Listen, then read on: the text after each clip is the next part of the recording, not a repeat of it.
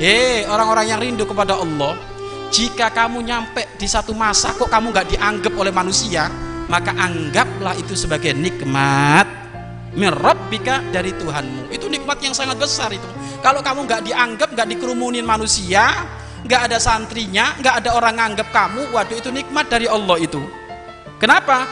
Fa innahum sesungguhnya mereka lau akbalu apabila mereka itu ngadep kepada kamu, ngerumungin kamu, alaika kepadamu, rubba masaghaluka anto atik, niscaya mereka menyebutkanmu daripada kamu pak patuh kepada Allah daripada kamu ibadah kepada Allah. Akhirnya banyak tamunya Bapak Ibu, akhirnya ibadahnya ku kurang.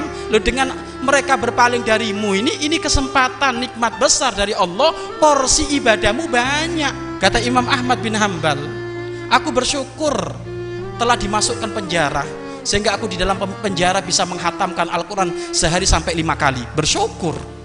Ya, padahal beliau dipisah dari dari apa? Dari pangkatnya, dipisah dari muridnya, dipisah dari dari kekiaiannya dia, dijebloskan ke penjara beliau. Bersyukur katanya. Ya, kenapa? Porsi ibadahnya lebih ba lebih banyak tadi masya Allah dikit-dikit ada tamu dikit-dikit ada tamu. Boro-boro mau menyelesaikan Al-Quran. Tapi semenjak aku masuk ke penjara aku difitnah dijebloskan ke penjara maka semangat ibadahku ya kan semakin banyak